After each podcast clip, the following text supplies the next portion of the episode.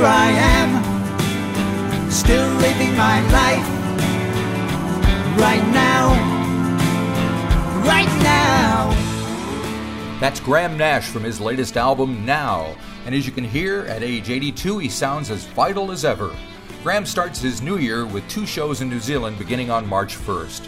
It was Valentine's Day, so we asked the former Hollie and bandmate of Crosby, Stills and Young how his new year is shaping up.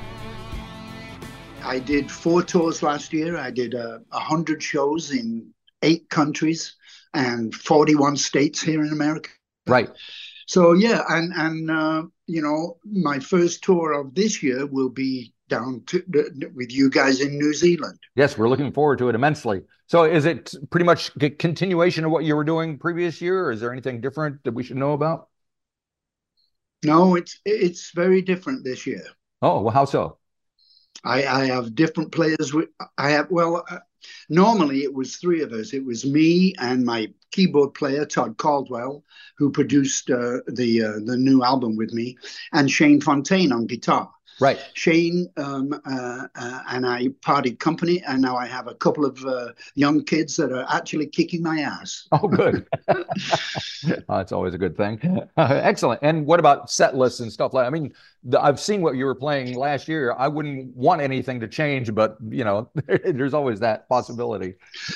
Yeah, you know, it, it's always a crazy dance to figure out what what the audience need, but um, I I think normal normally uh, people have been loving the show. So, sure. you know, I'm not going to change it that much. I wouldn't think you would. No, no. I mean, it must be. I, I, I the one thing I was curious about was the one Holly song I, I think you you feature is Bus Stop, which is of course uh, not even written by the Hollies. Is uh, er, but why have you chosen that one? It's one of my favorite songs of all time. I'm old enough to remember when it was on the radio all the time. So uh, curious why that was the one. I, I was just um, for, for, the last couple of months. I've been I've been uh, talking to my friend Allan Clarke. Right. Allan Clarke and I started the Hollies in December of 1962.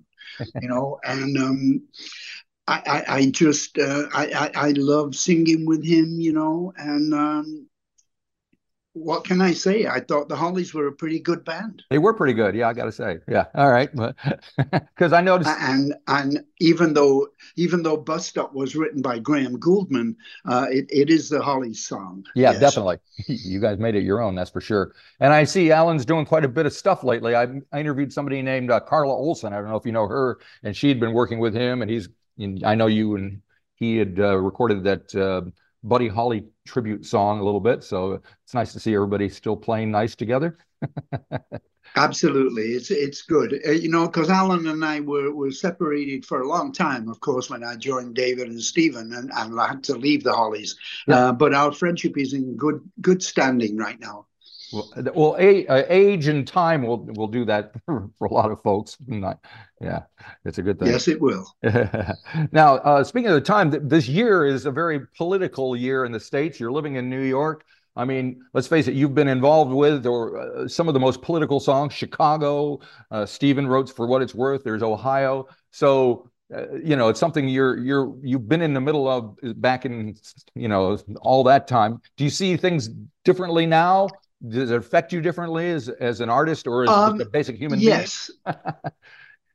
it, it it's very different now. We used to think that Richard Nixon was crazy. Yeah, well, he was kind of, and we were correct. but but Donald Trump is is insane. Donald Trump is is a, a an awful person, and I certainly uh, hope that he's in jail soon. Yep, I, I, can't argue with you there, but we'll see what happens. it's looking like he just yeah, we will. Can you imagine if he was making another step again? forward? yes, yes, right. Now, on a more pleasant subject, I'm I, would like to talk maybe a little bit about singing harmony because that's what you do. I mean, every the Hollies and amazing harmonies, CSN, NY, and you're always kind of.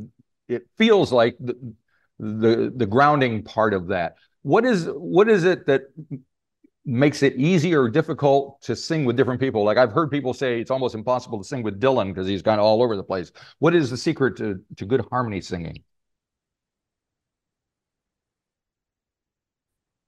To me, the secret is that I, if I'm singing with with Neil and harmonizing, I need to be a Neil for a moment. I need to be David and Stephen. I need to be those people to sing harmony with them great, you know, and I need to know when David is breathing and when he stops breathing, you know, at the end of a line. I need to know uh, if, if Stephen is holding a particular note. You know, I, I, need to be them for a while. I think that's my secret of being harmonizing. Right. And and when you're on stage together, is there like eye contact and body movement that kind of tells you what they're going to do and how to follow? Absolutely. I watch very carefully. Yeah. Because do you think even when you've like when you've sung with Crosby and and Stills for years, do things still tend to change over the years? Do you have to go, oh nope, that's not how we used to do it? Sure, they do. Yeah. Yeah. They, they, they change constantly. You know, uh, sometimes even Stephen takes the high part, you know, and, and in a song like Suite: Judy Blue Eyes, we change each with each section we are, we are changing whether i'm taking the melody or the top, top harmony you know i i love being a musician i really truly love what i do yep yep yep now i know your latest album is called now and here we are talking about stuff that's happened in the past and there's still a future ahead. What do you like to think about, talk about, sing about, write about more? The past, the present, or the future? I'm always thinking about the future, and I'm either totally pissed off or totally in love. Oh, all right. Well, it is Valentine's Day, so that's good. yes. but we won't go into that again. Uh, I see you did a John Lennon tribute uh, back in December. Uh, I think you sung. Yes. Um, thing Imagine. Yeah, it's called the. It, yeah, it's called the uh, the Real Love Award, and it's a very prestigious award for musicians. And uh, this year, uh, it was me that was given the award. Well, um, congratulations! And I got I got uh, I got Judy Collins and uh, my friend Art Garfunkel to right. sing Imagine with me. Nice. Yeah. and what? So, what was like singing with Art Garfunkel? Because he's he he has a history of his own. yes, he does. But I, have known Arthur for a long, long time. As a matter of fact, a week ago we were in my apartment here in New York City playing chess. Right. Oh, cool. Yeah. All right. Because yeah, yeah, and it's always great. It's always great to sing with Arthur. He's a really great singer. Yep, yep, yep. Oh, that's cool. And I got to ask you, I suppose everybody will, uh, about uh, did you watch uh, Joni on the Grammys, and what did you think of that? I did not. I I, I have a lot to to to uh, occupy my mind right now. Right. I know that she did well. I know that she did uh, both sides now, and I will watch it in the next couple of days. But I have not seen it yet. Right. Do you do you kind of stay in touch or? Always. Oh, good. Well, that's nice. I send her flowers on her. I send her flowers on her birthday every single year since we were together. Oh, that's beautiful. All righty. Um, so uh, with, uh, with this past, present, and future thing going on, what do you look to? What do you want to still accomplish? You're what 81 years old now. You seem to have done everything. 82. 82. Sorry, don't want to knock one off. That's okay. Uh, yeah, it was my 82nd uh, birthday about uh, two weeks ago oh. on the Groundhog Day, February oh, 2nd. On February 2nd. Yeah, so, there you go. um, really. Um, one thing I would really like to do is sing uh, yesterday with McCartney with just Ooh. him on his acoustic guitar and now two voices. Right. I'd, I'd really like to hear that because I've done that a lot. Singing, uh, you know, not physically singing with, with Paul, but certainly uh, playing his records and singing with him. Yes. Right. Right. Uh, uh, and and how would you approach it if you had to sing with him? What, what kind of conversation would you have with him before you started the actual singing? You're going to take this bit. You're going to take that bit. I would just I would just tell it. I would just tell Paul to sing it the way he wants to sing it. I'll be right there with him every note of the way. All right. I guess that's the key because you. And I don't I don't mean this in a derogatory way, but you're kind of like the, the, the support guy for a lot of it. Like in the Hollies, it was Allan was the lead singer, you were the guy, and mm-hmm. basic in Crosby, Stills, Nash. Uh-huh. no lack of personalities and egos there either. So, you, are you happy with that perception of yourself? Right, right. Yes, very much so. I, I'm, you know, I am looking back at my life and I realize that I may have written uh, a couple of songs that will live far longer than me. Yeah, yeah. I mean, I've got quite a few of your records, like, and this is a beauty, of course. Uh, uh, but I think it's it still managed to be somewhat underrated because of all the other stuff that was going on around at that time. Do, do you feel the same way? Yep. Um, I, I think uh, uh, I've gotten a lot of uh, a lot of of, of email about uh, songs for beginners, and a lot of people think it's their favorite album that they ever bought. Right, and um, that that's that's fine with me because I I actually thought it was a pretty nice album. Yeah, I mean, I could probably sing along to every one of these songs on here, so that's that's saying something. You don't want to. You don't want to hear that. Go right ahead, Marty. so I'm curious when you meet up with somebody else like Paul McCartney or uh, even when do you as musicians and as creative people talk about the creative process between yourselves much or do you kind of let it happen and don't want to mess with the process it, yeah we just want to let it happen and not mess with it you know uh, we're musicians we each we know what we're talking about. But when we get together it's normally about you know how are you doing? How's your health? Uh, you know are you still exercising? You know right. it, it, it, it's it's mainly personal stuff. Right right right. Uh, and has there been any creative person that you were curious about knowing what makes them motivates them drives them? No. Okay no, I mean obviously Bob. You know, I mean, like you said though, you know, he, you know, I, I mean Crosby sang with, with with Bob once on on one of his records, and uh, I said, so how how was it? How was it singing with Bob? He said, I don't know. I said, what do you mean you don't know? I, I I said, did you not do it? He said, oh yeah, I did it.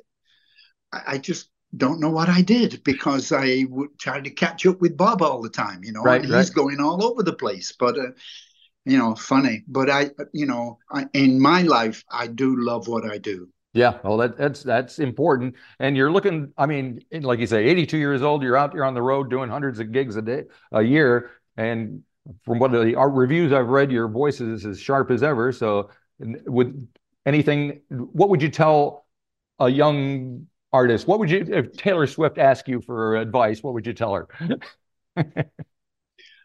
well, you know, the truth is, I, I don't, uh, I don't like giving advice.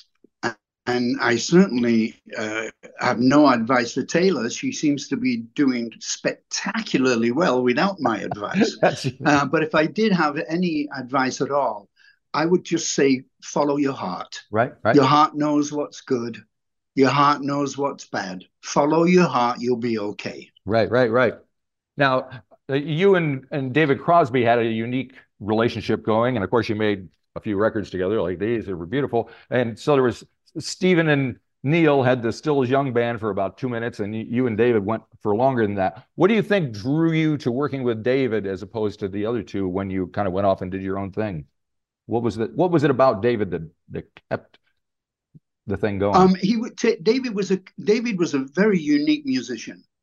I don't know anybody that wrote songs like David Crosby. You know, his his influence stretches from Coltrane to the Everly Brothers and right. everywhere in between. And David and I have always loved the same kind of people, and I've always uh, uh, see, noticed that it was very easy for David and I to sing together. Right. You know, we didn't talk about it much. Right. You know, we just knew what was going on, you know. Hmm. And you you recently, somewhat recently, moved from Hawaii to New York City. So I think about about four or five years ago. So how has that changed? Has it affected you in what we hear from your music and see from you? Hawaii is a jungle. All right. New York City is a jungle. It's a beautiful city, New York, particularly Manhattan. Right. It's beautifully awful. Right.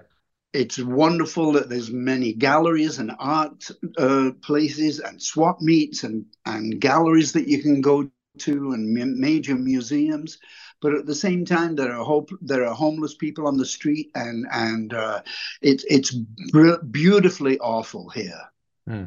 Okay, all right.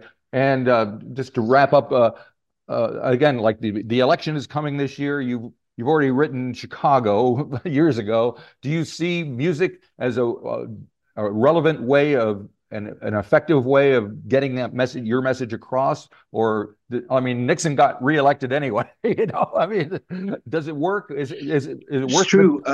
It, it's true. But what's going on? What's going on with Trump is different than what was going on with Nixon. Trump is after absolute, undeniable power. Mm. He wants to be the biggest dictator in the world. He wants to out Putin. Putin. He wants to out out Xi Xi in China, Xi, yep. you know, Xi, what, however you pronounce his name. Yep. Um, and it, it, will be awful for this country if, if if Donald Trump becomes president again, because it's very obvious from what he's been saying that he's uh, his new administration, should it be that way, will be one of retribution, will right. be one of revenge, will be one of destroying his enemies. Uh, so do you think you will write you, you will be inspired or motivated to write more music about that as the day, as the year progresses? I'm sure I will because right. I have to say something. All right. Well, very good. Well, we can't wait to hear you say Thank you, Marty. In New Zealand. Uh, we'll see you in a couple of weeks, not far away. Have a great Valentine's Day. you got it. see you later. Thank you very much, Marty. Bye bye. Bye bye.